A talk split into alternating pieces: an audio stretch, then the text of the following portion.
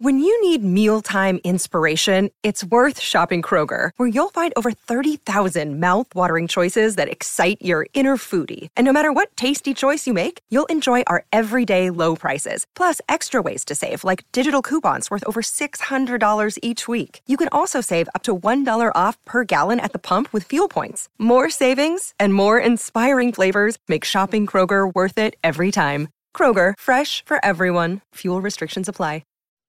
Welcome to Hail Varsity Radio, the voice of Husker Nation. Insight, opinion, expertise, with the biggest and best names talking Nebraska across the state. Join the show on Twitter at Hail Varsity and at Schmitz underscore radio. Call in at four oh two, four six six, E S P N or one eight hundred, eight two five, five eight six five. Here's Chris Schmitz. Welcome to Friday. It's Hail Varsity Radio, presented by the Nebraska Lottery. Chris Schmidt, Elijah Herbal. Feeling all right, man. Smiling. We're ready to go. We've got a schedule drop at some point. We'll hear from Ronnie Green in just a moment. I'm still smiling about the old Fast Times at Ridgemont High table read. My God, that was hilarious. With the cast of characters and, of course, Morgan Freeman narrating. That's only Morgan Freeman can do.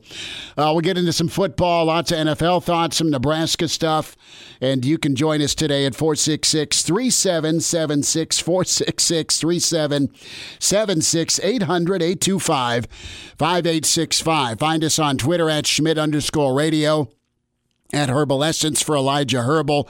And I've got a question out there uh, at Schmidt underscore radio uh, in honor of the Fast Times at Ridgemont High table read, where you had Jennifer Aniston and Brad Pitt and Shia LaBeouf getting baked in his garage, uh, playing the part of Spicoli, where you had the real Spicoli watching on. Uh, yeah, yeah. What movie scene do you want to hear Clausburn recite? I mean, there's a lot of options. I think he might be leaning towards Any Given Sunday and Al Pacino. That Inches speech, probably the best part of the movie, aside from the chainsaw and someone's Maserati. That was good. Uh, I like the Al Pacino speech, but it's not suitable for air from uh, Scent of a Woman. But we'll see what Clausburn comes up with. He's going to join us. We'll dive back into the forecast. Couple of really talented high school teams kick off tonight, eight o'clock on E S P N. Lincoln locally, that's Southeast and Creighton Prep. Uh, we will hear from Coach Gatula and Coach Yonk. Uh, Derek Peterson with us in fifteen minutes. The Pride of Fairbury. I think his favorite movie is Fast Times at Ridgemont High. Bill Dolman will be with us. You're puzzled, Elijah. Your, your mind's wandering.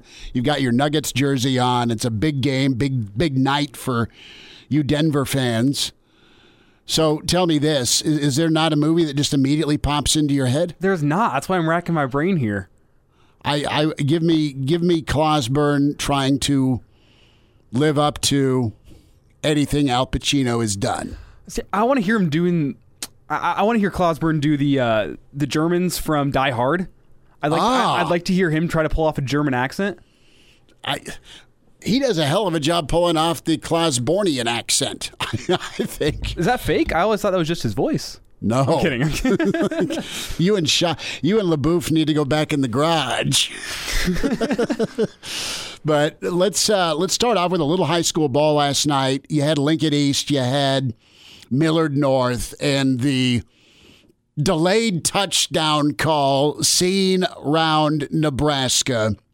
And what a shootout, right? You had undefeated Lincoln East on the road at Millard North. And East was up twenty-eight to twenty-one to seven. And the the Millard North squad battled back. I think they eventually took a lead twenty-eight twenty-one. And with two to three minutes left in the fourth quarter, East surged ahead. forty-one to forty. And we're talking with just seconds left. You had a fumbled snap by the Millard North quarterback. You had a pileup of bodies on the goal line. You had East asking their defense to make one more stop. And they did. They made one more stop. But as things happen when you're on the road, you are subject to interesting officiating. You can make the valid point, you're up twenty-eight seven, you're up twenty-one seven, you're you're up on the road. Maybe it shouldn't come down to that. I, I get that. But you've got a, a good team in Millard North, and you got a really talented team in Lincoln East that came back and took the lead. And you had a, an incredible night by Walters again for Lincoln East chucking the football. He's just so good. And You you have the Millard North quarterback fumble the snap, go down, roll into the end zone. Not roll on top of somebody into the end zone, but go to a knee, which you can do, but you can't be on a knee and touch the football because then you are down, and then you're down short of the goal line. I have not seen aerial footage. I've seen uh, ten eleven's posting. I've seen Channel seven's posting.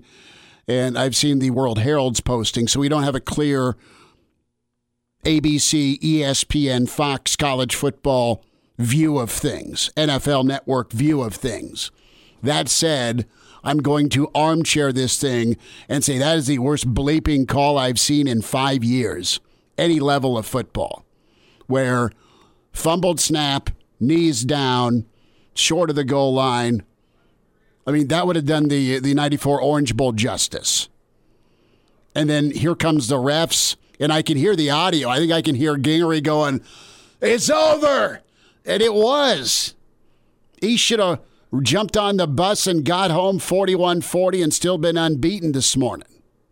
And they're going to be in the playoffs. They'd be in the playoffs in a normal year. They're good. But, man, what a blown call. And Elijah, your eyes are squinting like you're you're in SEAL Team six mode. Uh, you have endured some interesting phone, not just moments, but some interesting calls on the road in your high school career. You just said the, phone calls there. They're, they're, the refs are human. God love them. It's a thankless job. It is. But, man, that was bad, where he got two dudes running from the sideline and you got the main referee there. They blow their whistle. They look at it. And eight minutes later, it felt like touchdown, Millard North. What a sick feeling if you're Lincoln East. Hopefully you get him again in the playoffs. And you saw the footage, too. Oh, yeah. And, and, and am I overreacting by saying that's the worst football call I've seen in five years? There's a lot of candidates. There's a lot of catch, no catch, N F L Sunday moments. All right? There are some moments in college football. But that that missed call goes up there to me with some of, that's up there with fifth down Missouri as as as being wrong. That's up there with pick the final ninety seconds of Penn State, Nebraska, eighty-two. Yeah, that's that, where I was going. That was just on two weeks ago as football season kicked off and we waited. And it's, it's also up there with the phantom clip of Lance Gray against Florida State and then the William Floyd touchdown, no touchdown, their only touchdown in that ninety-four Orange Bowl. Uh, by the way, the phantom clip on Lance Gray negated the Corey Dixon touchdown return. This is high school, but man, that was that was horrific. And you just, I'm sure that it didn't have to be said, but when you go on the road, you pack your defense, your run game, your special teams, and you better have a, a, a seven to ten point cushion. You you better play from ahead on the road. You better have a, a big enough lead that it's truly insurmountable. And I'm not I'm not wagging my finger at East at all. I love watching their team play. So I think they did everything right. They got hosed last night. My question is, how close are we to the refs getting instant replay in high school football? And I know who's funding I, it, bro. I see you're looking there, but when I was playing at Southeast, and I'm not I'm not saying you're wrong. I'm just saying who's funding it. Hudl, not necessarily funding it. Get a get a test run, but Hudl has the infrastructure to get this done.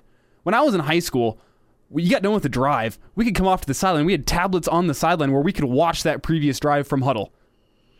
It It was very quick. You did? Yes. For for high school? For high school football. We had tablets on the field. Look and, at you, bro. And we had our uh, the, the Hudl camera up top, and it would film it. Herbal, come here. And it would, you see that man? That man needs to stay off of your quarterback. No, that's exactly what happens. And sometimes we'd get some weird blitzes during the game, and they'd come and they'd say, hey, we're going to look at that's this on film. That's incredible. That's yeah, sweet. The technology is closer than you think in high school football for someone to have a, a, a camera up top and to send it to the cloud, down to a tablet on the field very quickly, and the refs can go look at the play. Are we there yet? Probably not, just because money. But if anyone from Hudl is listening, let's start working on the technology and getting some instant replay in high school football. I mean, Seacrest has a video board, for crying out loud. You could send that video feed right to the video board. You don't even need tablets okay. on the field. So, and, and I'm all for your, your take on this. Thank you. But we need camera crews. I mean, it's you've done Husker Vision. You're there taking footage all the time. You'll need camera crews. Right? I mean, it's still high school replay. You can just do it with the one camera up in the box and see if you get a good angle or not. Or would you mount a camera on the goal line, and would you pop for some pylon cameras? Pylon cam in high school football? Now you've piqued my do you, interest. Do you string a, a diagonal cable? So it's almost, you know, you know what I'm saying with what you have. The, the, the, the spider over, cam, yeah. The spider cam, the overhead cam. You string one of those up from flagpole to flagpole. Well, did you see the new, uh, I, I believe, I can't remember if it was last Thursday night or last Monday night, where the, uh, it was last Thursday night, because the N F L Network crew has this new camera that they mount underneath their spider cam, and it uh, uses a whole bunch of small cameras, and it gives you a one hundred eighty degree view of the field. What's that camera run? I'll start passing the hat. I'm saying, I'm just I'll saying. I'll start passing the hat now. Technology gets cheaper as the years go on. We could be closer to seeing high or instant replay in high school football than we think. I, or, I, I or, was I was horrified. Listen, yes, give me instant replay, okay? But I was horrified that that call was botched yes. so badly. Yes, I, I am horrified for Lincoln East. And when you go watch it, it's a it's a tough call for that that uh, referee to make on the goal line, but it's a, it's a call you got to make. The the tackle or tight end got pushed back on that side, and his view was blocked a little bit. But the ref should be able to come together and say, that snap was fumbled. I thought his knee was down right whenever he got but the I'm ball. But I'm saying, like, the, the line judge, though. I mean, the, the line judge was, was... Both of them ran in, and then you have your, your umpire that's standing around the line of scrimmage. I don't phys... It's, when, when I saw the, the, the, the quarterback go to his knee to pick, because it was... Brother, it was it was so on top of one another, goal line, inch to go, ball game. Try you know you're trying to decide the finish here. If you go to a, I mean, it was fumbled almost like it was a fumble rooski, which it wasn't. It was just high pressure moment. You're a center trying to get that under center snap back to the quarterback. You've got people firing off, trying to get low and leverage, and bro, it, it man, it was. It, it seemed very, very, very obvious that knee was down and ball was touched. Honest, I mean, I, I don't know how you can rule after further review that that's a touchdown. I, I can't believe that. We'll talk some college football with uh, Derek Peterson coming up, but that's that's that's a that, that's a beyond a missed call. That was just, and I'm going to say it, a home cooking call. And the refs aren't cheering for Omaha teams, but it's not the first time a Lincoln team has gone up to Omaha and suffered some questionable calls. I'm going to say it. There was not any rooting by the officiating crew at all, not at all, for Millard North. But the home team got the call. The Metro team got the call. The road team did not get the correct call. Russ is with us on Hail Varsity. Russ, go ahead. Russ, you're with us, bud. Go ahead. Can you hear me now? I got you now. Go ahead. Okay. Well, I'm from a small town in northeast Nebraska, Saint Edward, and uh, it was about a year after I was out of school, but the guys that I played with, I came back for a game, and they played North Loop Scotia, I believe. And uh, the game went back and forth. We were the home team, and um, they were going to qualify for state mm. if they won, and we weren't going to qualify, but our kids still played their rear ends off and uh, stonewalled a kid at the goal line, and they gave him the touchdown. He was nowhere close to the end zone. And as uh, the kids were walking back to the locker room, the referees were walking next to him, and one of the referee was, referees was overheard saying, well, I felt bad for North Loop because they've worked so hard and they were they had a chance at going to state, and uh, I just I felt bad for him. So he literally admitted the fact that he basically gave that touchdown to them so that they could go to the state football playoffs, and, and knew that, that Saint Edward was not going. Mm-hmm. And so these guys are human. Um, they do have uh, feelings how the game's going to go, and it works all the way across the board. Ask Bo Pelini and uh, any trip he's ever taken to Texas. No. So he was ask, basically ask poor told P J, that, ask poor P J Smith about that, yeah. right? I mean, I think of that A and M night when you want to talk about uh, a page right. a page out of Remember the Titans, right? With when, with with right. uh, home cook and refin. Yeah, A and M yeah, was told, thick uh, that night. He, he told he told Pelini on the sideline, "This isn't going to go well for you tonight." Man. And uh, same thing in the Big twelve championship game. So uh, not saying there was anything premeditated, but these guys have feelings just like anybody else. And uh, I, I haven't seen the video. Uh, I'd like to take a look at it and see it. But, well, check uh, out ten eleven's Twitter or uh, or Channel seven's. I've retweeted it, too, at Schmidt underscore radio. Russ, I'm up against a break, but thanks for your input, man. Thanks for telling us your story about uh, those close calls. All right, we'll uh, get in with Derek Peterson, uh, Hail Varsity dot com and magazine. We'll get to some big red thoughts on the schedule. That's on the way. And now. And now, back to Hail Varsity Radio.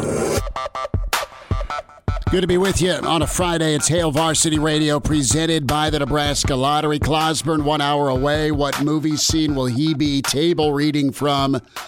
A la Morgan Freeman from his Fast Times at Ridgemont High read. We welcome in the good doctor, Derek Peterson, Hail Varsity dot com and magazine.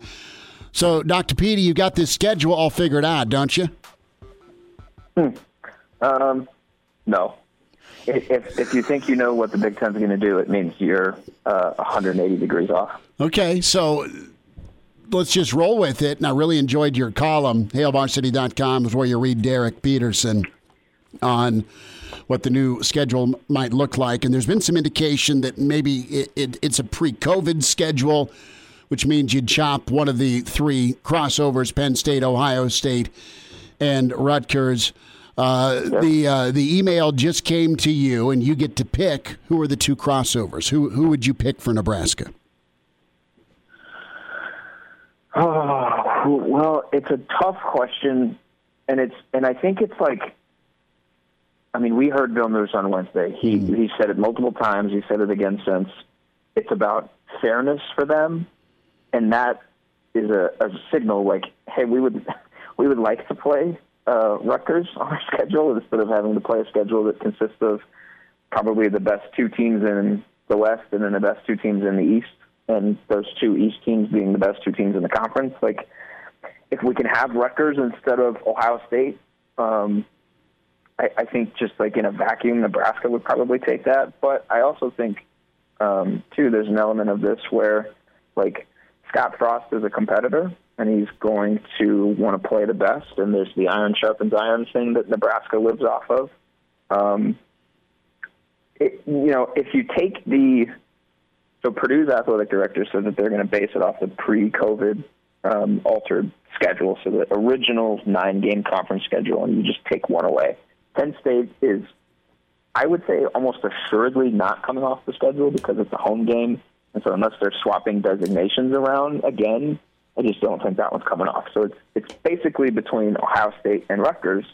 And, like, if you look at that schedule, I mean, we talked about this ad nauseum before everything was kind of thrown up in limbo. That it was it, that was the five-game stretch to close their season that was Ohio State, Penn State, Wisconsin, Minnesota, and Iowa. And, and I don't think I have the order correct, but those five teams mm-hmm. um, in five straight weeks. And it would be the same this time. If you take an Ohio State off and replacing it with Rutgers, then, I mean, realistically, that week either becomes a canceled game because Rutgers can't field the necessary uh, players required to play the game, or it's not not a gimme game, but a much it's easier, easier game. path to victory than playing Ohio State.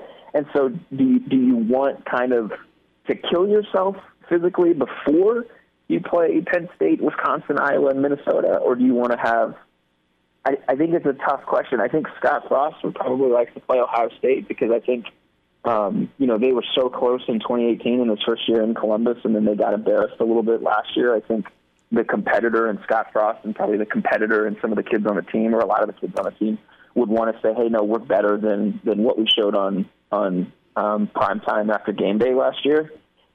But I think Bill Moose probably wants Rutgers. Um, I do think also that, that there's going to have to be some concessions made here and there and, and and by multiple teams, and I wonder if maybe Moose can get Iowa on Black Friday or he can get uh, Rutgers on the schedule. And I, it, maybe he gets both, because if you just use the pre-COVID schedule, Iowa naturally falls into that Black Friday weekend, that Thanksgiving weekend, um, if you're taking off one of Ohio State or Rutgers because they're back-to-back. And so Iowa just naturally falls into that spot, so you don't have to do any adjusting. Um, but, you know, just because that's the, the easiest path doesn't mean that's that's the one that the Big Ten is going to walk down. So I would I would probably say keep Ohio State on the schedule just because I want to see what Nebraska's made of. That's where I'm at. We were talking about that yesterday, and my expectations for twenty twenty are let's just see what, what progress is made. Nebraska's stayed ready. They have been so dedicated. The, the student-athletes have to wanting to play. The coaches, the brass, they've been so vocal about getting back to this point. I mean, they have, they have been... Yeah. So valiant with, with their attitude and effort. I mean, they, they really do care, man. You hear about, well, I want guys who love the who love the game. He's got a bunch of guys that have committed themselves to loving the football game and getting ready for the season. So I'm with you. It, it's not, it may not end well, but let's just see where we're at. Last time Nebraska played Penn State, Saquon Barkley went off and a thousand points were scored in a rainstorm. Uh, last time Nebraska played Ohio State, game day was here, and it got real ugly, but it could have been kind of cool had uh, Ohio State not burned a timeout with the option attack running down their throat. So let's just see where they're at. And that that's what's weird. You're right, because I go back to the twenty eighteen Ohio State team that was really good. They had a bad night in West Lafayette. And then I look at last year's Ohio State team that was fantastic. I, if, if Moose can get Black Friday in Iowa, and I kind of feel like he, he can, and I think Iowa's pretty open to it. That'd be really cool. With yeah. with with these opt-ins, where's your gut go with that? Do you think the opt-ins can get waived by the N C double A? Because I'd rather play a, a, a Purdue that's got Rondale back. I mean, they're going to try and sell him coming back. You got the two Ohio State kids that are going to opt back in, and whatever they took from an agent, what were the benefits, give those benefits back.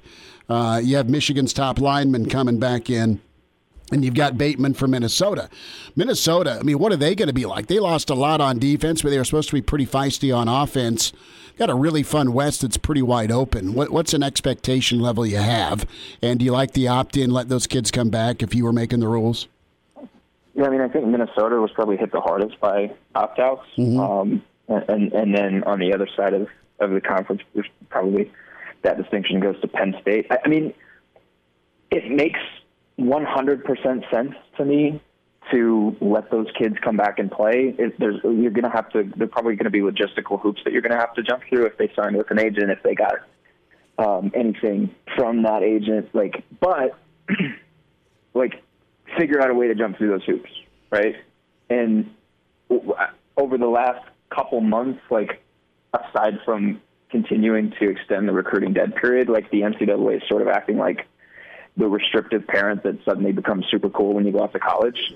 Um, We're friends now, of, Doctor Petey. kind, kind of like like shocking people with some of the, the decisions that they're, and some of the proposals that they're approving.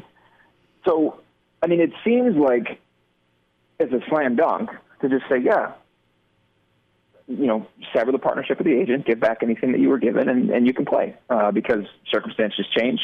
Your season's going to be played now. You're going to be able to um, compete with your teammates and then prepare for the N F L draft and not have to choose one or the other. So it seems like, I mean, yeah, I'm, I'm one hundred percent in favor of that. Um, and and, and if, if all of those guys that opted out are able to get back in and, you know, we kind of start over with where we thought we were going to be, you know, whatever it was in February and March, like I think Minnesota has to be given respect.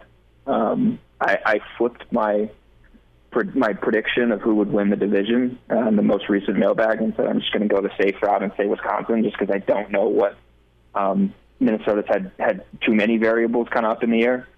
Um, but I think they, they have to be given respect. And the same goes for Iowa, um, who, who hasn't necessarily been hit as hard with, with opt-outs as other teams. But um, this this division, it's been like this recently where you have those top three teams and it's been fun with those top three teams, but like Nebraska can make it fun. And like, this is the same thing that we've been saying over and over again for years and years. And I, I get that, but if the pieces are in place offensively and they are ready to go, like they claim they are, like Nebraska can make it fun. Nebraska can make it a party. On the other side of the, the conference, it's, to me, it's really Ohio State and, and Penn State. Um, I think Michigan State is in for a rebuilding year. Um, the rest of the conference, the rest of that division is nothing great. Um, we'll see, but uh, like I think the West can be really, really entertaining, and, and honestly, it should really be up for grabs as long as Nebraska um, is what it is claiming it is. Derek Peterson's with us here on Hail Varsity Radio. And Derek, you mentioned the extension of the uh, the N C double A recruiting dead period. I saw last night on Twitter that some Husker recruits uh, were advertising a, a change dot org petition uh, to try to get that extension lifted. Uh, do you have any thoughts on the extension of the recruiting dead period? I mean, from a from a logistical standpoint, it makes sense not wanting to have a bunch of kids hopping on planes, crossing state lines, going to a new environment, potentially either picking up the virus there or bringing the virus with them and not knowing they're bringing it. Like, I understand the science behind it, but at the same time, it just sucks for this class. It's just really, it's a tough pill to swallow for this class. You don't get to take official visits. You don't get to go experience. Like, this is the only time that these kids are going to get to go through, like, this, this environment, this high school senior season where they're getting recruited. This is the only time they get to go through that. I'm of the mindset that if a kid wants to take official visits while he's recruited and the other schools are going to pay for it and, you know, there's there's open communication and dialogue with the school that the kid's committed to, he should be able to take those official visits for the same reason. They only get this opportunity once in their life. They're only courted this one time. I mean, I guess if they enter the transfer portal, it becomes different, but to this extent, and these kids are missing out on it, and you add to that, like, what are early, early enrollee kids going to do? What are mid-year kids going to do? They're going to have to commit to schools that they haven't visited in, in any kind of official capacity. I just think, like, while understanding the science, I think there has to be, like, some kind of, of way to allow in-person recruiting and, and in-person contact in some, it doesn't have to be like just open the floodgates and let it be what it was, but at, at least some watered down version of it. I don't know. I like, I feel like I'm rambling here, but I, I would like to see those kids at least looked after because I just feel terrible for them.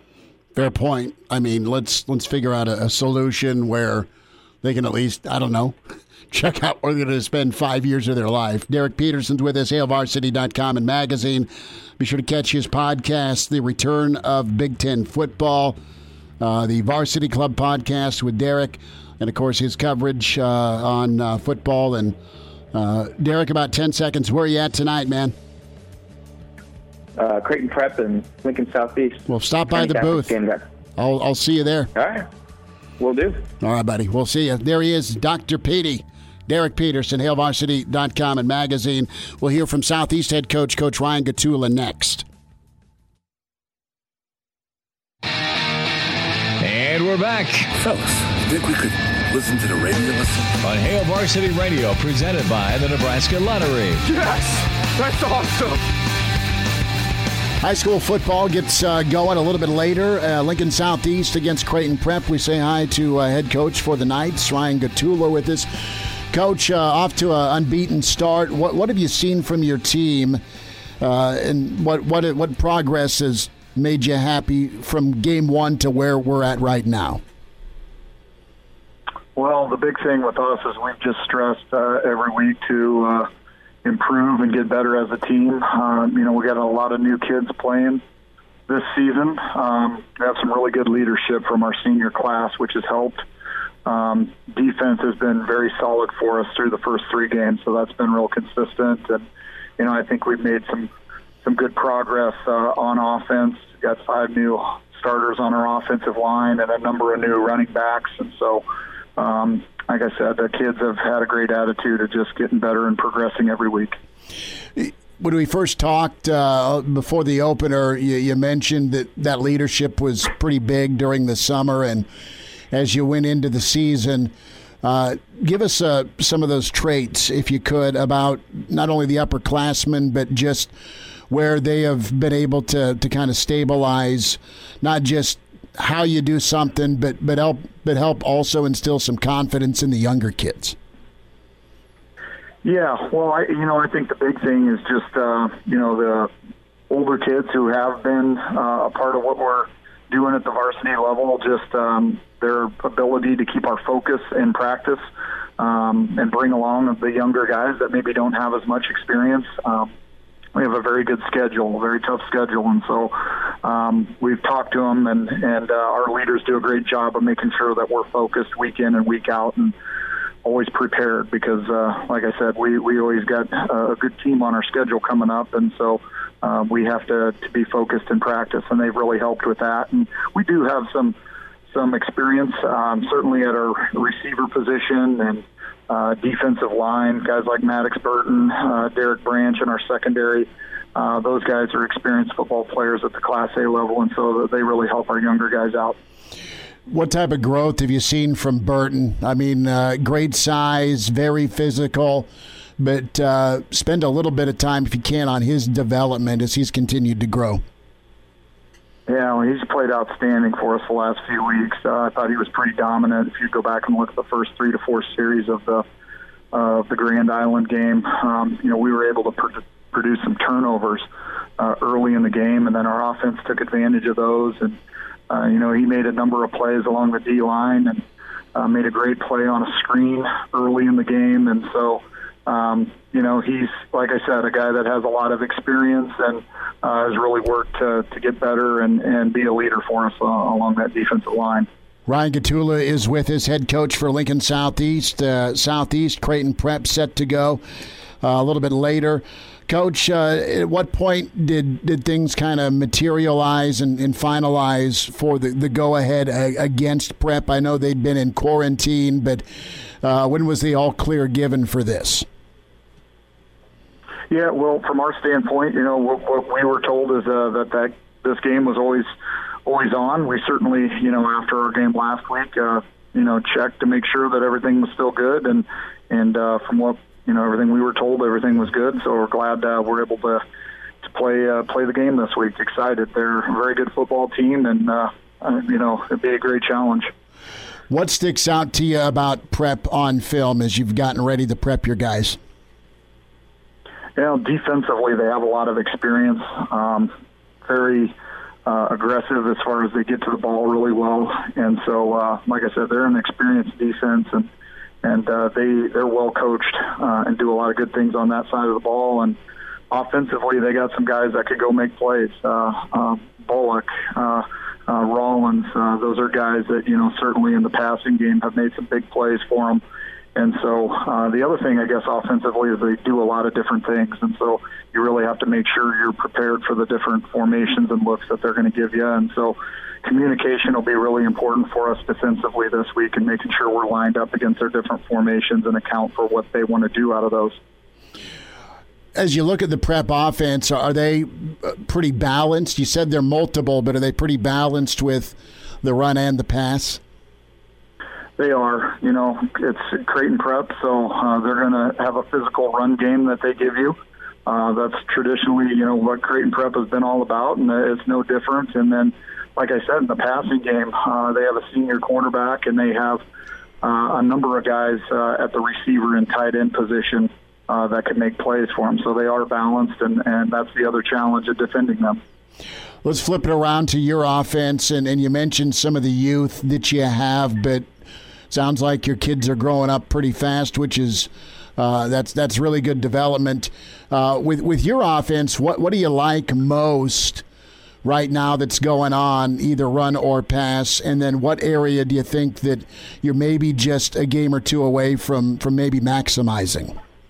Yeah, well, for us early in the season, it was uh, it was about the running game. Um, you know, making sure we had five seniors start on our offensive line last year, and so um, we had you know some young players, some guys that uh, you know we think are, are going to be really good players, and some guys that had played at the J V level for us, but you know they had to grow up pretty quick, uh, and just them having time together, I think, has been really important uh, as far as them kind of meshing together.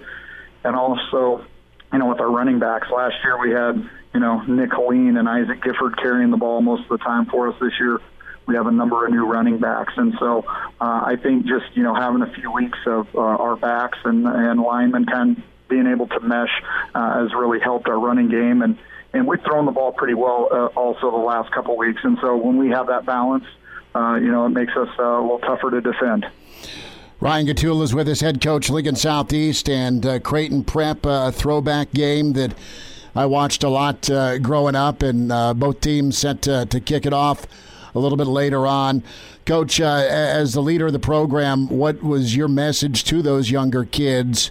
Uh, you know you want to play and play well, but you also understand that it doesn't happen Uh, overnight or after a first or second quarter.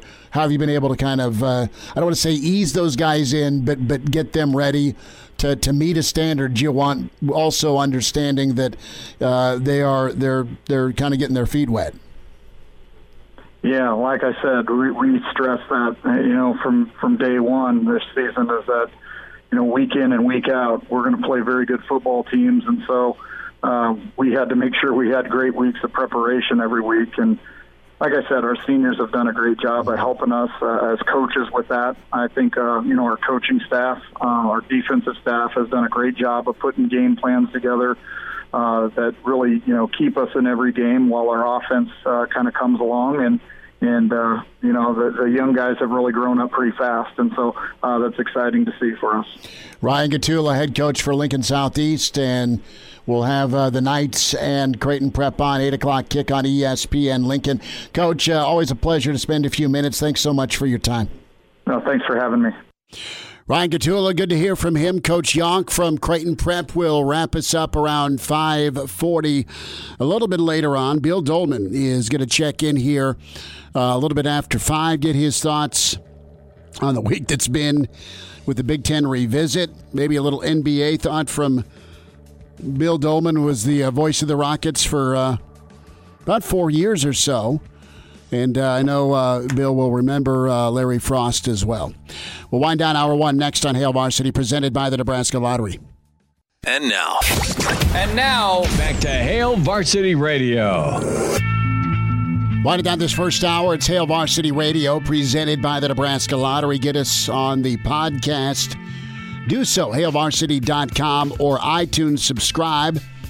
And uh, the... Uh, Two-minute drill, part of the Hail Varsity uh, Twitter handle, and, of course, E S P N Lincoln, some of the best uh, snippets from different interviews and parts of the show at E S P N Lincoln.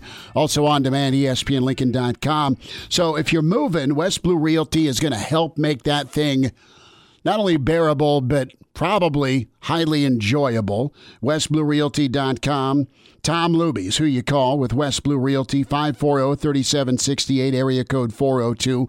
Kelly Hofschneider also there to take care of business at four oh two, two oh two, two three one two. West Blue Realty makes moves smooth for you, and they uh, specialize in residential home sales in Lincoln and the surrounding communities. And when you mention Hail Varsity, get up to one thousand dollars upon the closing of your next home purchase. They also can take care of you if you have agricultural land, because uh, they specialize in uh, and are experienced in agricultural sales. They have live auctions. They can handle those, sealed bids, and general land listings. They've sold land in different parts of the great state of Nebraska, Seward, Otoe, and Lancaster County. They can help you out as well. Go find them today, west blue realty dot com. Get an appointment with Kelly.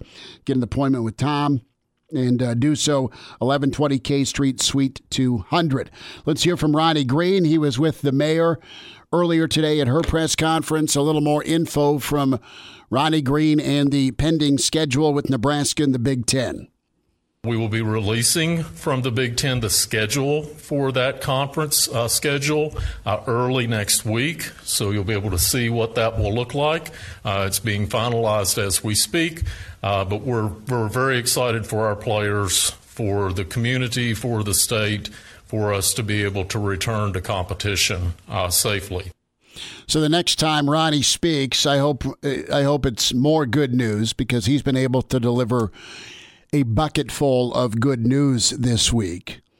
Hopefully it's that, you know, by by the second home game, how about about thirty thousand of you and your closest buddies in red, masked up, ready to go? If they can do that, I would like a statue of Bill Moose, Ronnie Green, and Ted Carter arm in arm, all in front of the stadium. Yeah, with Frost. Oh, yeah, I mean, yeah. Yeah. Right? Obviously. That'd be all right. I mean, the, the question is, is could you get that up before the first game that we have fans?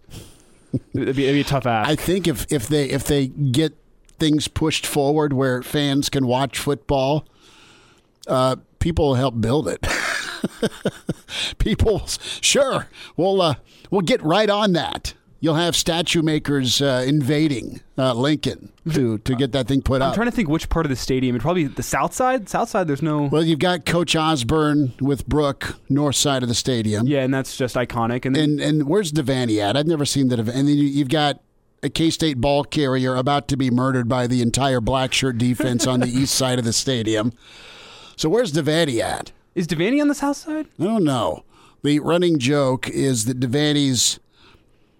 Old Jack Pierce told me this. He's like, Bob's statue, it, it points towards O Street, and and Tom's statue points towards a church. so, so Bob's statue is pointing towards a bar.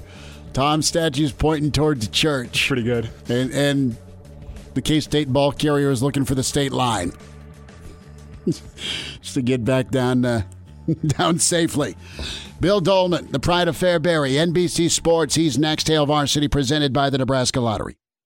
Welcome to Hail Varsity Radio, the voice of Husker Nation. Insight, opinion, expertise, with the biggest and best names talking Nebraska across the state. Join the show on Twitter at Hail Varsity and at Schmitz underscore radio. Call in at four oh two, four six six, E S P N or one eight hundred, eight two five, five eight six five. Here's Chris Schmitz.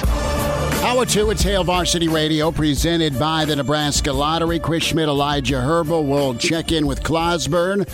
I think we have narrowed it down to the Al Pacino Inches speech from Any Given Sunday as the table read tribute to Fast Times at Ridgemont High, and the Friday forecast in twenty-five minutes with Claus.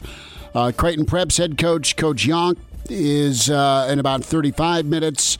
Big game tonight, Prep in Southeast. We say hi to the pride of Fairbury, who scored more than six, town, six touchdowns in one game. Bill Dolman with us. At Bill Dolman on Twitter is where you find him. You watch him on N B C Sports. Billy D, how you doing?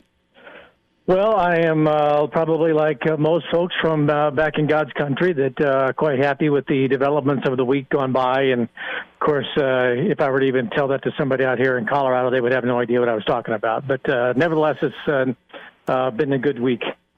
It's been a great week. Did you uh, ever tap out on hope that this day would come where the revisit would be a return? Um.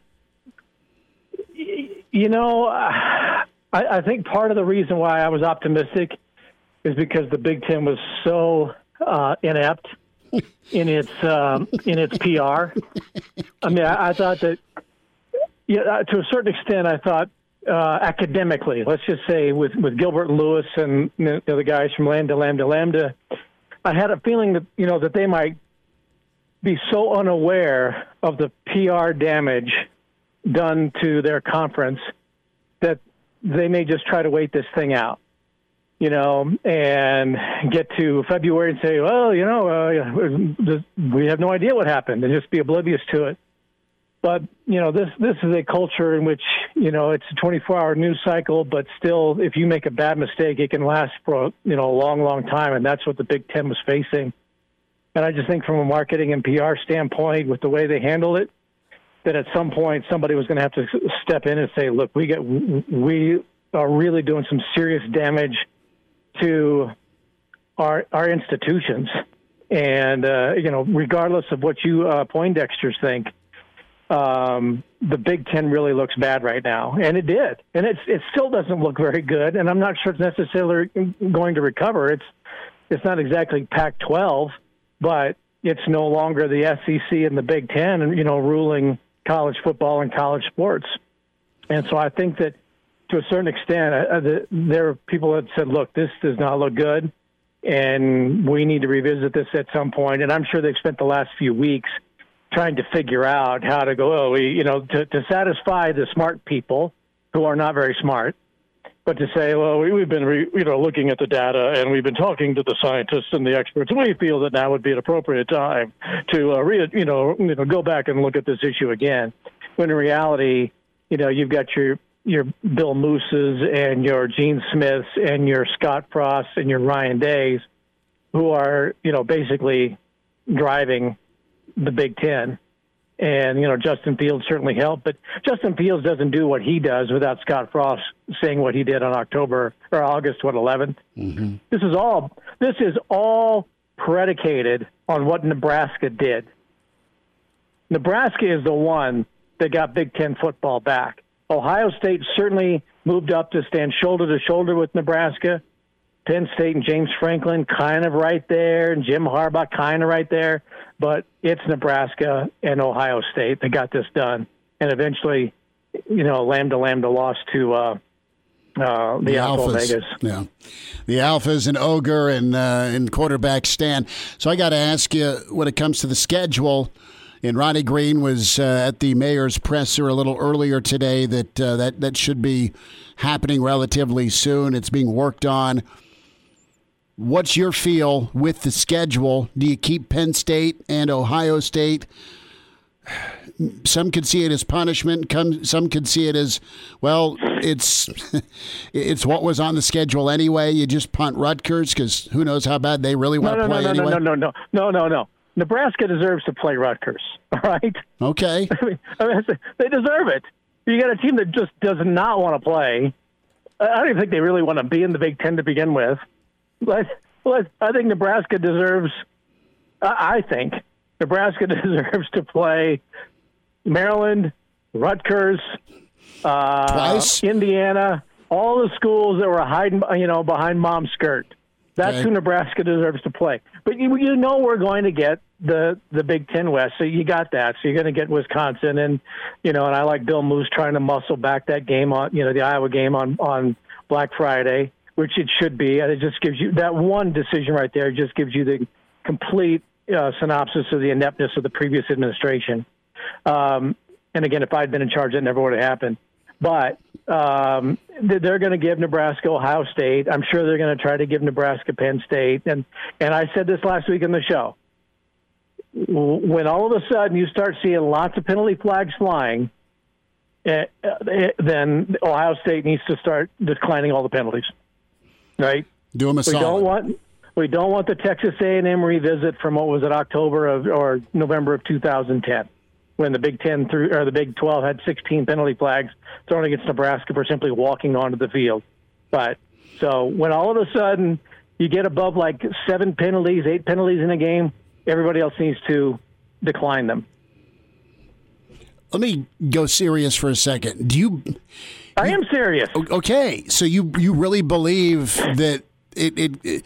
I don't disagree with you with the exit of the Big twelve. All right, between not getting Iowa on New Year's Eve in the Buffalo Wings Wild, uh, you know, Buffalo uh, Wings Bowl or whatever it was. Nebraska was exiled to the Holiday Bowl again to, to re-take on Washington, you know, rematch Washington. That didn't end well. Uh, you think you think there'll be some uh, some retribution? Are you, I mean, really serious about that? Uh, I, I think that there will be um, some questionable calls. I, I think that there will be sideways glances at Nebraska for a long time, and the good news the good news is that you know Nebraska and, and Ohio State are every you know in, in the front seat of the car, and everybody else is piled into the back. Gotcha. So if you've got Ohio State, you know, kind of on your side, then I, I think to a certain extent, look, I. I I just I can't believe that there is not animosity toward Nebraska, because the Big Ten has always prided itself on being, you know, an Ivy League equal uh, institutions and whatnot, and you know everybody's got to wear a bow tie and all that kind of stuff. And and I really think that you know to a certain extent, I'm sure that even when we entered the league, and you know and drove up to the first game in, in tractors and and overalls, um, that. that there's probably been a few people who have not believed that Nebraska belongs, despite the fact that you're going to bring in one of the greatest national fan bases in all of sports. But this, I think, to some people who are Big Ten purists and academicians only, are probably not enthralled with Nebraska showing up. And I, I just believe that. I mean, you know, I get that Desmond Howard, or Doctor Desmond, is he a doctor? Don't think so. Um, uh, epidemiologist or something. I really believe that what he said, you know, came from, you know, uh, a place of animus. Okay. I don't think it was necessarily an opinion in the moment. I, I think that there's probably some animus to, you know, what his opinion was. And certainly you hear that from Pat Forty and Nicole Auerbach and some of the national medias that, that it's kind of like, you know what? It's one thing to poke fun at, and the N stands for knowledge, and we all drive tractors. We all get it. Ah, funny. Uh, But I, I do think that there is, you know, there is something to, you know, people have an opinion. And it just, I think it goes back to you just don't get it. You just don't understand who we are, what we are, you know, uh, what Nebraska is all about. Um, and, you know, there might be some jealousy to that. I don't know. But uh, I do think that there's that there's an animosity toward Nebraska that is probably deep-seated in some people. Bill Dolman's with us here on Hail Varsity Radio. And, Bill, I remember a few weeks ago when we talked about the whole Desmond Howard, Michael Wilbon issue the first time, uh, you mentioned that with this season cancellation, I mean, there could be conference realignment in twenty twenty-five. Um, now that the Big Ten season's back, do you think that there could still be a sour taste in Nebraska's mouth come twenty twenty-five and we could see more conference realignment? Well, I don't think you're going to see Nebraska leave the Big the Big Ten, I, but I think there's going to be a major shift in college football, and it, you'll probably start to hear whispers more about it. I shouldn't say whispers because the whispers are out now, um, but you're going to start to hear more rumblings as to what may happen in twenty-three, twenty-four, and I would think things would be settled by twenty-five because you're going to have T V contracts that are going to, you know, start to come up and negotiations. Um, you know, you're going to have the N I L thing. Uh, which I think probably had, you know, some influence on what was, you know, transpiring over the last couple of months. Um, there, there's just going to be a major political shift in in college football, and not. I'm not saying necessarily college basketball because that doesn't drive it, but with college football, and you're going to see, I think, the emergence of a college football organization again, and this time it's going to be on fairly solid footing, and you'll probably have, you know, sixty-four, you know, schools that are representing regional conferences, much like they do now. Um, I would bet that Notre Dame may lose some of its power uh, in terms of remaining an independent. B Y U is going to have to try and find a home if anybody actually wants them. Um, they may end up back in the Mountain West, but I, I think that there's going to be a major shift in college football, and I would think that all that groundwork is being laid right now behind the scenes of what's been taking place and just trying to get football back in twenty twenty. But I don't think Nebraska. I don't think Nebraska is going to leave the Big Ten. I don't think that's ever going to happen. There, there, there is as as unstable as it has looked, and as bad as it has looked over the past few months. Um, it is still the Big Ten. It is still bringing you fifty plus million dollars a year. and it is still going to have major T V cachet, which is still where the money's going to be, as well as uh, internet platforms and, you know, who knows who's going to be a T V player. You, you, you know, in my business, you look at, you know, getting in with Amazon and C A A and agency out in L A and, uh, you know, Facebook and all that kind of stuff may be involved in the T V and, and internet and online um, broadcast operations in the next uh, three to five years. Bill Dolman's with us, Pride of Fairbury, N B C Sports. Bill, you spent a lot of time uh, with Husker Vision. You spent a lot of time around the program, and you spent uh, quite a bit of time with Scott Frost. Did you uh, get to know uh, Larry Frost at all in your career? You know, not not really. And I've been thinking about that the past couple of days. And it's, I'm certainly prayerful for Scott and his family. And this has just been an incredible time of, of joy the last couple of years, despite the success on the field. But for Larry to have Scott come back and, and coach the team, and, and for Carol as well, and then, you know, to go through the lows, but to still be the guy and to do his job honorably at his, at his parents' alma mater, and to be the leader that he's been the last six months, uh, you know, I'm sure uh, there's no question that his parents uh, were very proud of what he had done. So, you know, you, you really are prayerful for Scott and his family. I, I remember I was thinking back the last couple of days, my really only interactions with Larry were with Adrian Fiala. Um, okay. You know, because they were teammates back in the day, and, you know, so if I was with Adrian at a game or something and we crossed paths, you know, it was all, it was the two of them right. yucking it up, and then you just kind of happened to be along in the conversation. But, you know, it was it was kind of a cordial meetings and whatnot, but you certainly respected, you know, Larry for what he had, you know, done as a Husker, as a high school coach, and then, you know, as Scott's dad. He raised a great family, and, you know, uh, so certainly it uh, is a time to be prayerful for Scott. Bill, uh, shift uh, to uh, Joe Burrow. Uh, I enjoyed, and I never thought I'd say Cleveland and Cincinnati, but that was a good ball game last night. Let's get your take on, on Joe Burrow. Uh, two games, no preseason, really poised, got the hell beat out of him, but almost almost got a win. What's, what's your quick takeaway on Joe Burrow in, in Cincinnati? I mean, are you are you wowed by him, or are you reserving uh, judgment? Uh, I'm not saying you're crowning the guy, but I think he's been pretty impressive for such a young dude. Uh, well, that, see, and, that, and that's a relative term, it, because when I've watched, I watched a little bit last night. Um, I, the thing that impresses me, despite the fact that he's a rookie, he is he has a maturity. Um, and you just hate to throw big names out there like that because it's not fair. But I remember when Peyton Manning left Tennessee, went to Indianapolis, and the way he handled himself as a pro, mm. uh, certainly had a lot to learn. There's no question about that.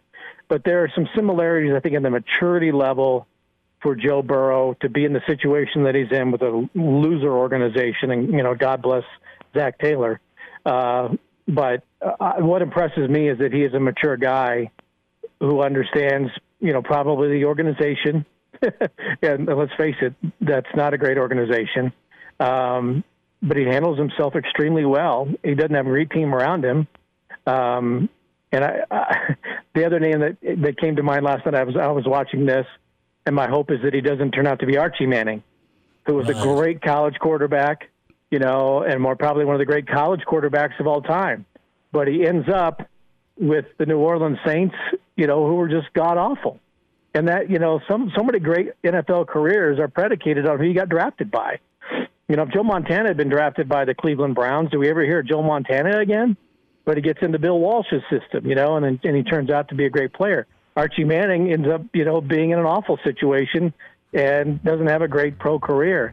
So, Uh, but I'm just impressed by his maturity and the way he handles himself, and I think there's everything to like about Joe Burrow. Uh, that's that's one thing. I think everybody looks at him and, and roots for him. Bill Dolman, Pride of Fairbury, N B C Sports. Billy D will get closer to kickoff next week. Thanks for a few minutes today, bud. Do we have any idea who they're going to play yet? Tomorrow, maybe maybe Monday. All right, well, um, I think they'll beat Rutgers. Take care, Bill. See ya.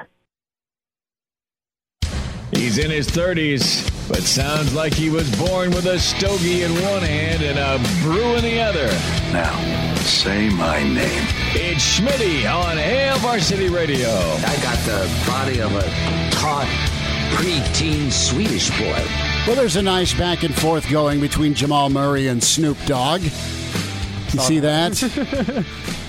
Jamal Murray, hey, Lakers got to worry about us. Snoop Dogg says, Lakers in five, we're not the Clippers, which is pretty good. Uh, breaking news from Michigan, the approval by Michigan faculty, a no-confidence vote, not only taken, but passed in in wow. President Mark's uh, Slissel. So the uh, epidemiologist, bang, got it right. You did. I'm proud of you. You've been practicing at home? May, uh, in front of the mirror. Yeah. may uh, may just uh, have a U-Haul in front of his home. So this is an excerpt from the table read heard round social media with members of Fast Times at Ridgemont High and uh, Brad Pitt, Jennifer Aniston, and, of course, Morgan Freeman narrating the infamous pool scene. We uh, edited for sake of our jobs, but here's just a little touch of of uh, Morgan Freeman reading uh, the table read from Fast Times at Ridgemont High last night. She knows how to walk. She is gorgeous. Her eyes are filled with desire as she says, "Hi, Brad. You know how cute I always thought you were." Lord have mercy. Lord have mercy, Morgan Freeman. We welcome in the Well, the biggest football fan I know. He's imaginary. He wears red. We will get into a forecast in a minute. Clausburn is with us. Claus, it's been quite a week. You got to be excited about football. How are you? Well, I'm doing very well. I do want to apologize uh, if I lose you. I'm driving to a Kevin Warren leadership seminar, and uh, it may only have two minutes worth of content, but you get a free bag of peanuts from Northwest Airlines and a room temperature Shasta, so I'm looking forward to it.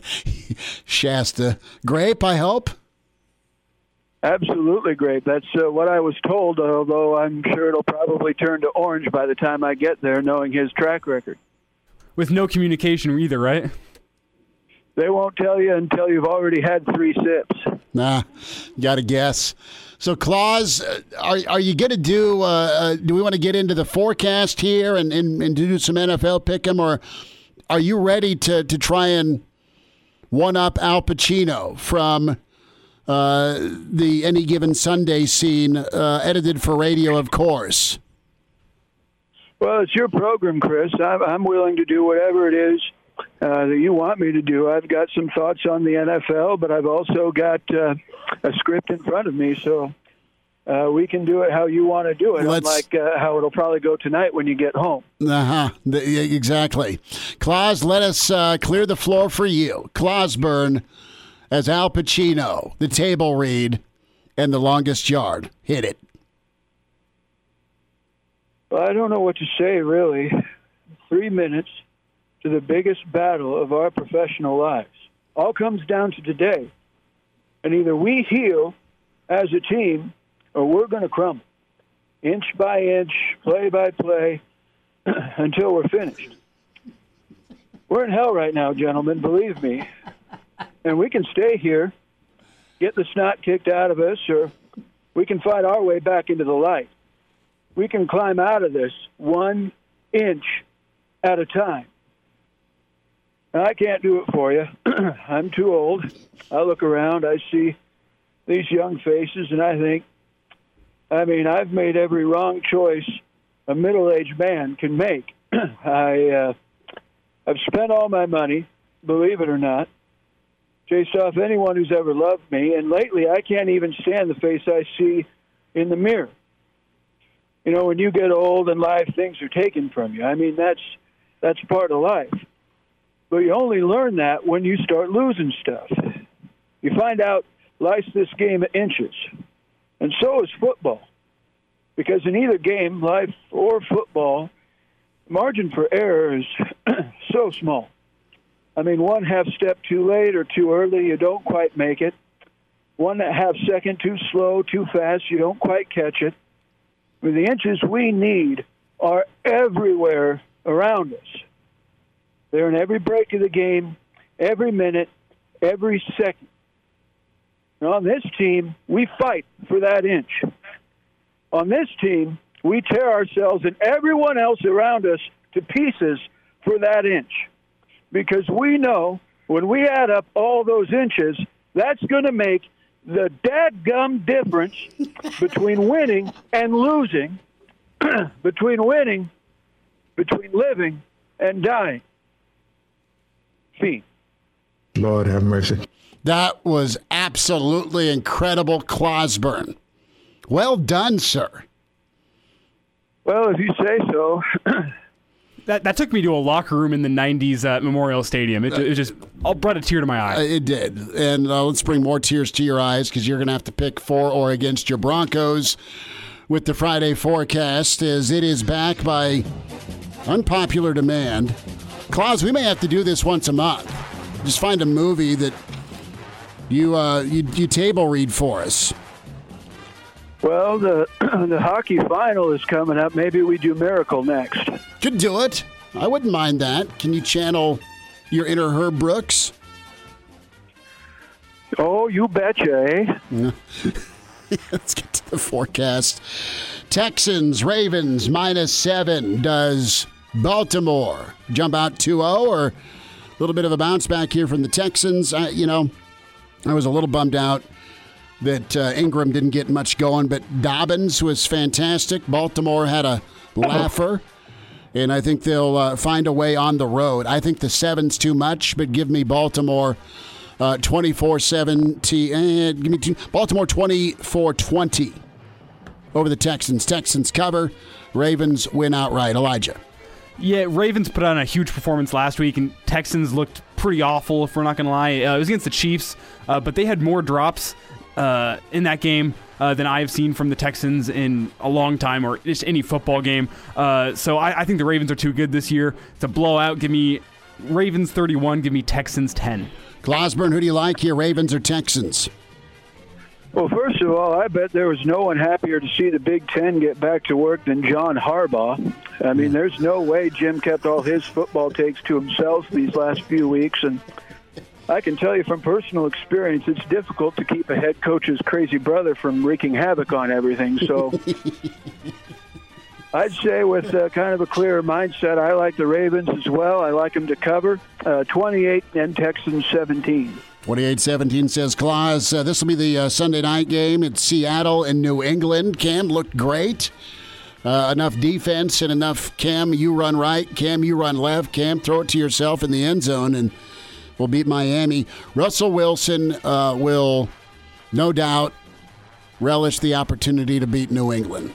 I don't know if they're going to call a inside the, the the five pass in this game, because there might be some uh, P T S D. But I just don't think uh, the Pats have enough horses. Give me Seattle to win and cover this one, uh, twenty-four seventeen.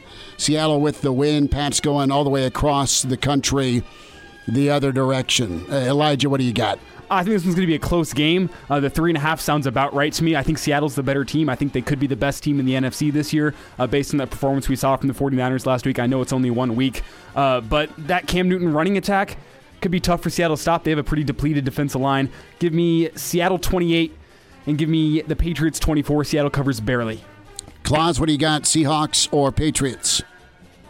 Well, you know, a lot of people say Bill Belichick's the greatest coach ever, given he's been able to win so much, had a lot of success, uh, even without Tom Brady, a lot of backup quarterbacks, and now Cam Newton. But I'd say unless he calls up Omaha Scott and tries to get Matt Turman to win a couple games for him, we know who the real GOAT is. That said, I'm, I'm going to take the Patriots in the big upset, twenty, and Seattle seventeen. Late, wow. late touchdown. Late wow. touchdown seals it. Saints in Vegas, Gruden, Chucky. Surprise win by Oakland. I was surprised. Uh, New Orleans. By who? I was surprised the Raiders won last week. What city do they play in? Uh, Vegas. I, I, I do that with the Chargers, too. It's a swear jar thing, Claus. Uh, I can fund juniors college just by calling an old team their old hometown. Uh, the Saints. I still call them the Cleveland Rams. It's okay. The Saints will win the Vegas Raiders will cover. Uh, give me, uh, give me New Orleans thirty-one, and uh, give me the Raiders thirty. I think it's gonna be tight, tight ball game, a lot of points. We'll see how this. That might be too many points with uh, with no Mister Michael uh, catching the football, but I think New Orleans will improvise. Elijah. Uh, I like the Saints in this one, too, and I think they're going to be in control most of the way. But uh, my bold prediction here is a Vegas backdoor cover on Monday Night Football. Uh, I like the Saints twenty-seven and give me Vegas twenty-one, which I guess is a push. Claus, what do you got? Well, my biggest question, now that we've established that the game is in Las Vegas, are they even going to be able to get their hands on working clocks? I've never seen one mm-hmm. in that particular city. I guess we'll have to wait a while to find out if ushers offer the fans upgrades for free if they listen to their brief timeshare presentation. So a lot of unanswered questions, uh, no matter what happens in this game. I'm with you guys. I like I uh, like New Orleans. I like them a little bit heavier, uh, thirty-one, and Las Vegas twenty. Denver at Pittsburgh. The Donks go oh and two. Pittsburgh covers twenty-eight to seventeen. Elijah. Yeah, we, we saw that Broncos offense last week against a very good Titans defense, but they still looked a little anemic at times. Uh, Broncos, a couple more weapons back on offense. K J Hamler's back, maybe Cortland Sutton. Uh, I don't like the Broncos to win, but I like the Broncos to cover. Give me Pittsburgh twenty-four and Denver twenty-one. Claus, Pittsburgh or Donks? You know, until he, until they forced him to wear kind of a Wild West uh, gaiter on the sideline there, I didn't think there was a way to make Mike Tomlin more intimidating. I think given the choice between audibling out of one of his plays or picking against him and, and riding a bucking Bronco, I'd ask the directions to the nearest ranch. I'm going to take Pittsburgh twenty-seven and Denver fourteen. About thirty seconds. Chargers, Chiefs. I think the Chiefs go on the road and get a win. It'll be tough, but they'll do it. Uh, and I think they'll they'll barely miss the cover. I think they win by a touchdown. Line's eight and a half. Chiefs thirty-five. Uh, Chargers twenty-eight. Elijah. How bad did that Bengals defense look last night? And the Chargers could still barely beat them last week. Put up fourteen points mm-hmm. against them, right? Uh, I like Casey Big in this one. Give me Kansas City forty-five and give me the Chargers seventeen. Claus, what do you got? It's just as well we're almost out of time. I had a joke about Andy Reid's face shield looking like a fogged-up teenager's car windows, but I didn't figure Christopher would understand the reference. So I'll just take the Chiefs thirty-eight and the Chargers twenty-one. Claus, you take care. Okay. And now. And now, back to Hail Varsity Radio. Let's get some high school football thoughts from the coach at Creighton Prep, uh, Coach Tim Yonk, with us as we get ready for Southeast and Creighton Prep. Coach, it's been a while. It's nice to, to chat with you again. How's, uh, how's your day going?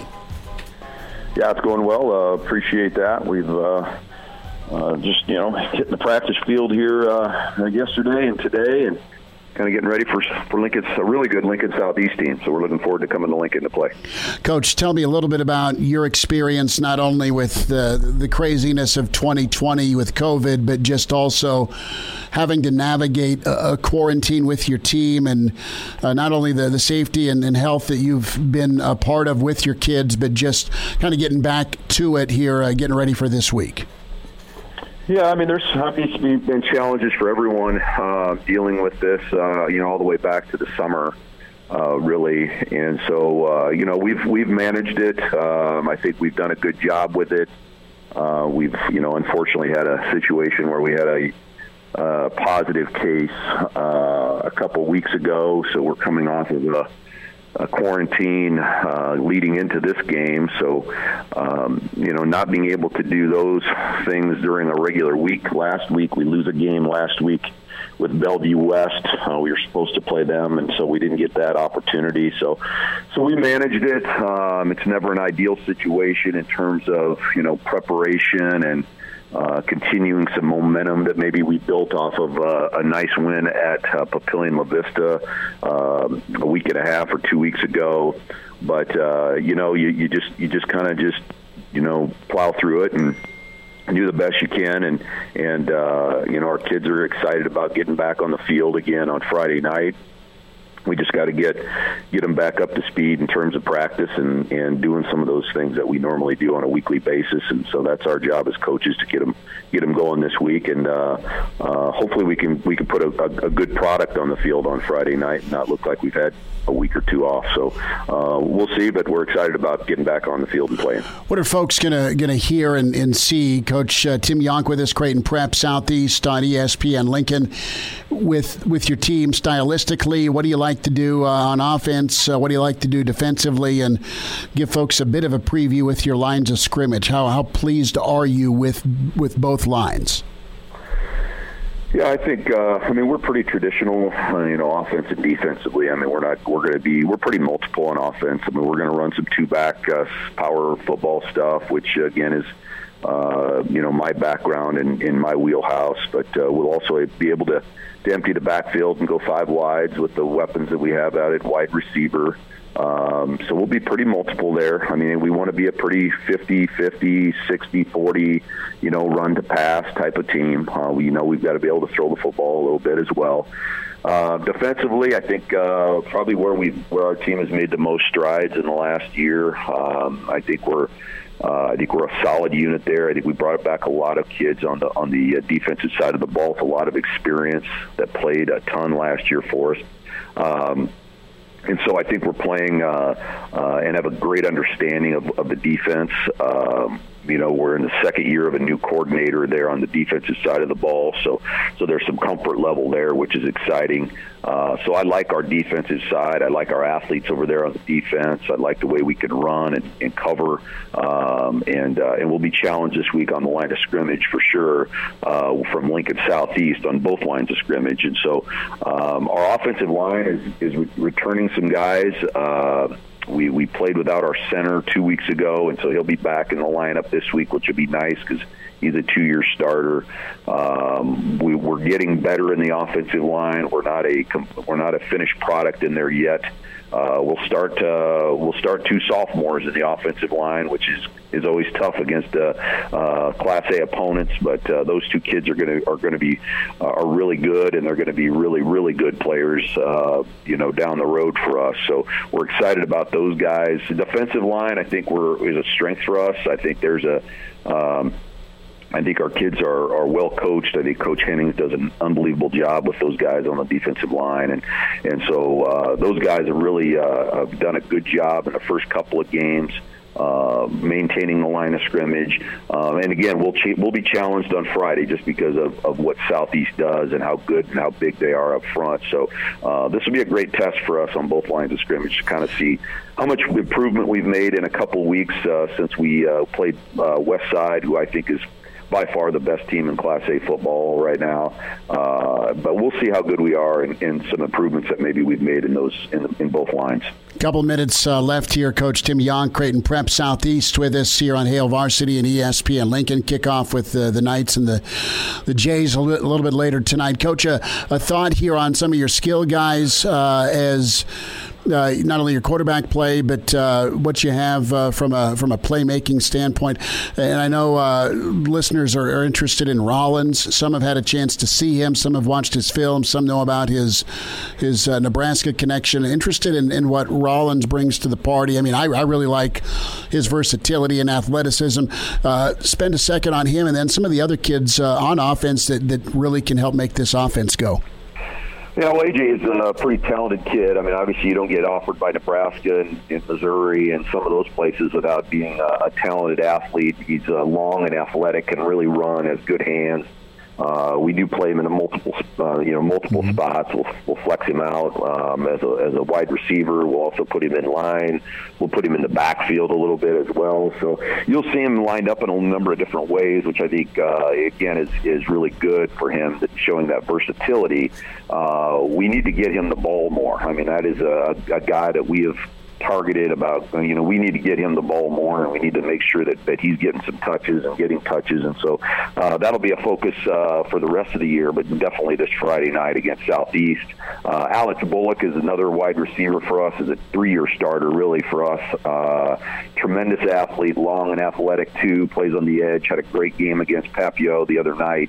Uh, but again, is, the, is an ultimate competitor. he'll start two ways for us, O and B. Uh, we'll do some punt returning for us as well. Fantastic kid. He's a team captain for us, and uh, again, is uh, again I think going to continue to have a great, great season for us. So uh, he would be a guy that that people need to take a look at as well. Um, You know, in the backfield, uh, you know, we have a first-year starter in Sam uh, Sam uh, Eisenberg at, uh, at at quarterback. Um, he's a game manager. Uh, he knows our offense. He's been in our program uh, and in our system, so that's a, a benefit for him. Um, he can throw the ball well, can run the ball. He's He's not going to flash and dash you, but he is going to manage the game and, and run our offense, which we which we like. Um, Uh, running back, I think we have uh, we have a, a, a, a whole room full of guys there that I think are talented. We've played a number of guys. We've had some injuries there the first couple of weeks. So, you know, uh, Jack Stessman will be back in the lineup there for us. Uh, Carson Bartek will get some carries there. Uh, a sophomore, uh, Marty Brown, will get some carries there, who started for us against Papio. So uh, we have a number of guys back there that are going to get some carries, and they're all very talented, and uh, uh, you know, it kind of keeps them fresh too a little bit. So I think offensively, I think we're a work in progress a little bit. I think we've got to find some consistency, but we, at the end of the day, we got to find a way to get our playmakers the football. Coach Tim Yonk, Creighton Prep Southeast, should be a great one at Seacrest, and excited for it. Coach, uh, thanks for your time today. Always appreciate uh, chatting with you, and we'll uh, talk to you uh, down the road. Thanks again. You bet, no problem. Appreciate you guys covering the game. Go Jays.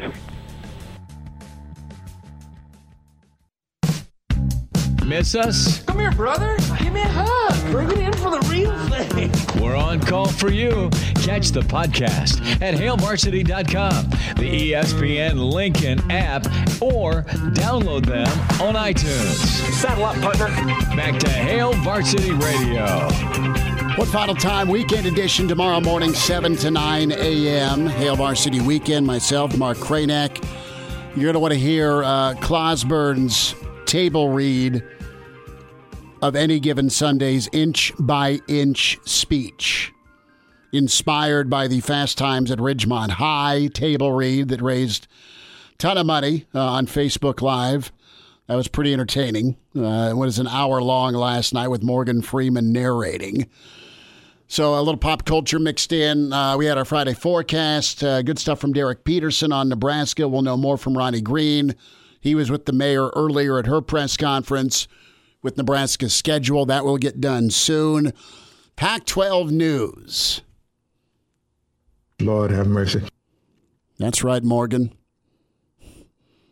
Boulder has cited the director of the Colorado Buff football operations with violating a health order after the team took more than one hundred people on a team hike up Mount Sinitas, with most players not wearing masks or social distancing.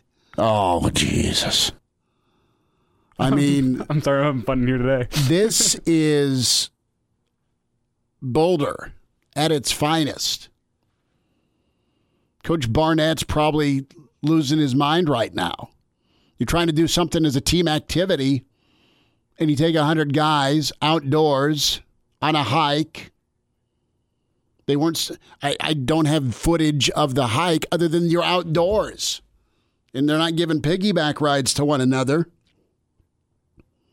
How brutal is that? It, it's horrific. Do you see the new S E C short? Yeah, that was hilarious. It was great. Do we do we have it ready? We do not. No. Okay. Okay.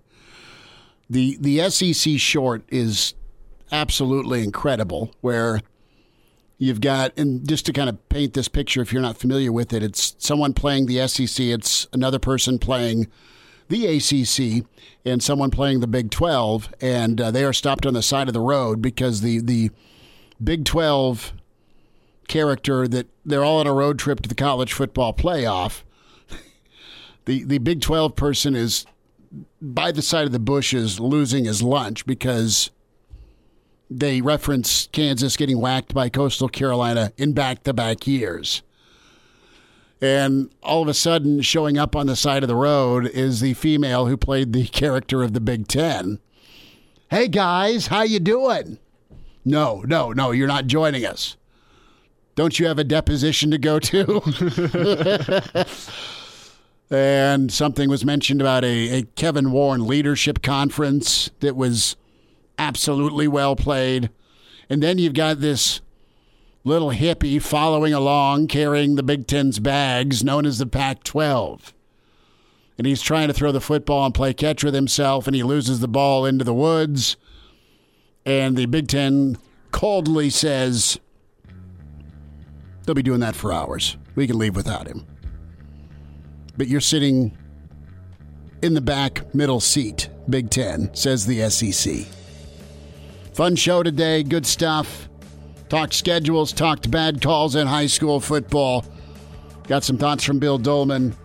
And uh, we had fun with the uh, table read, Any Given Sunday, by the one and only Clausburn. Talk to you tomorrow at seven. Take care. High school ball tonight.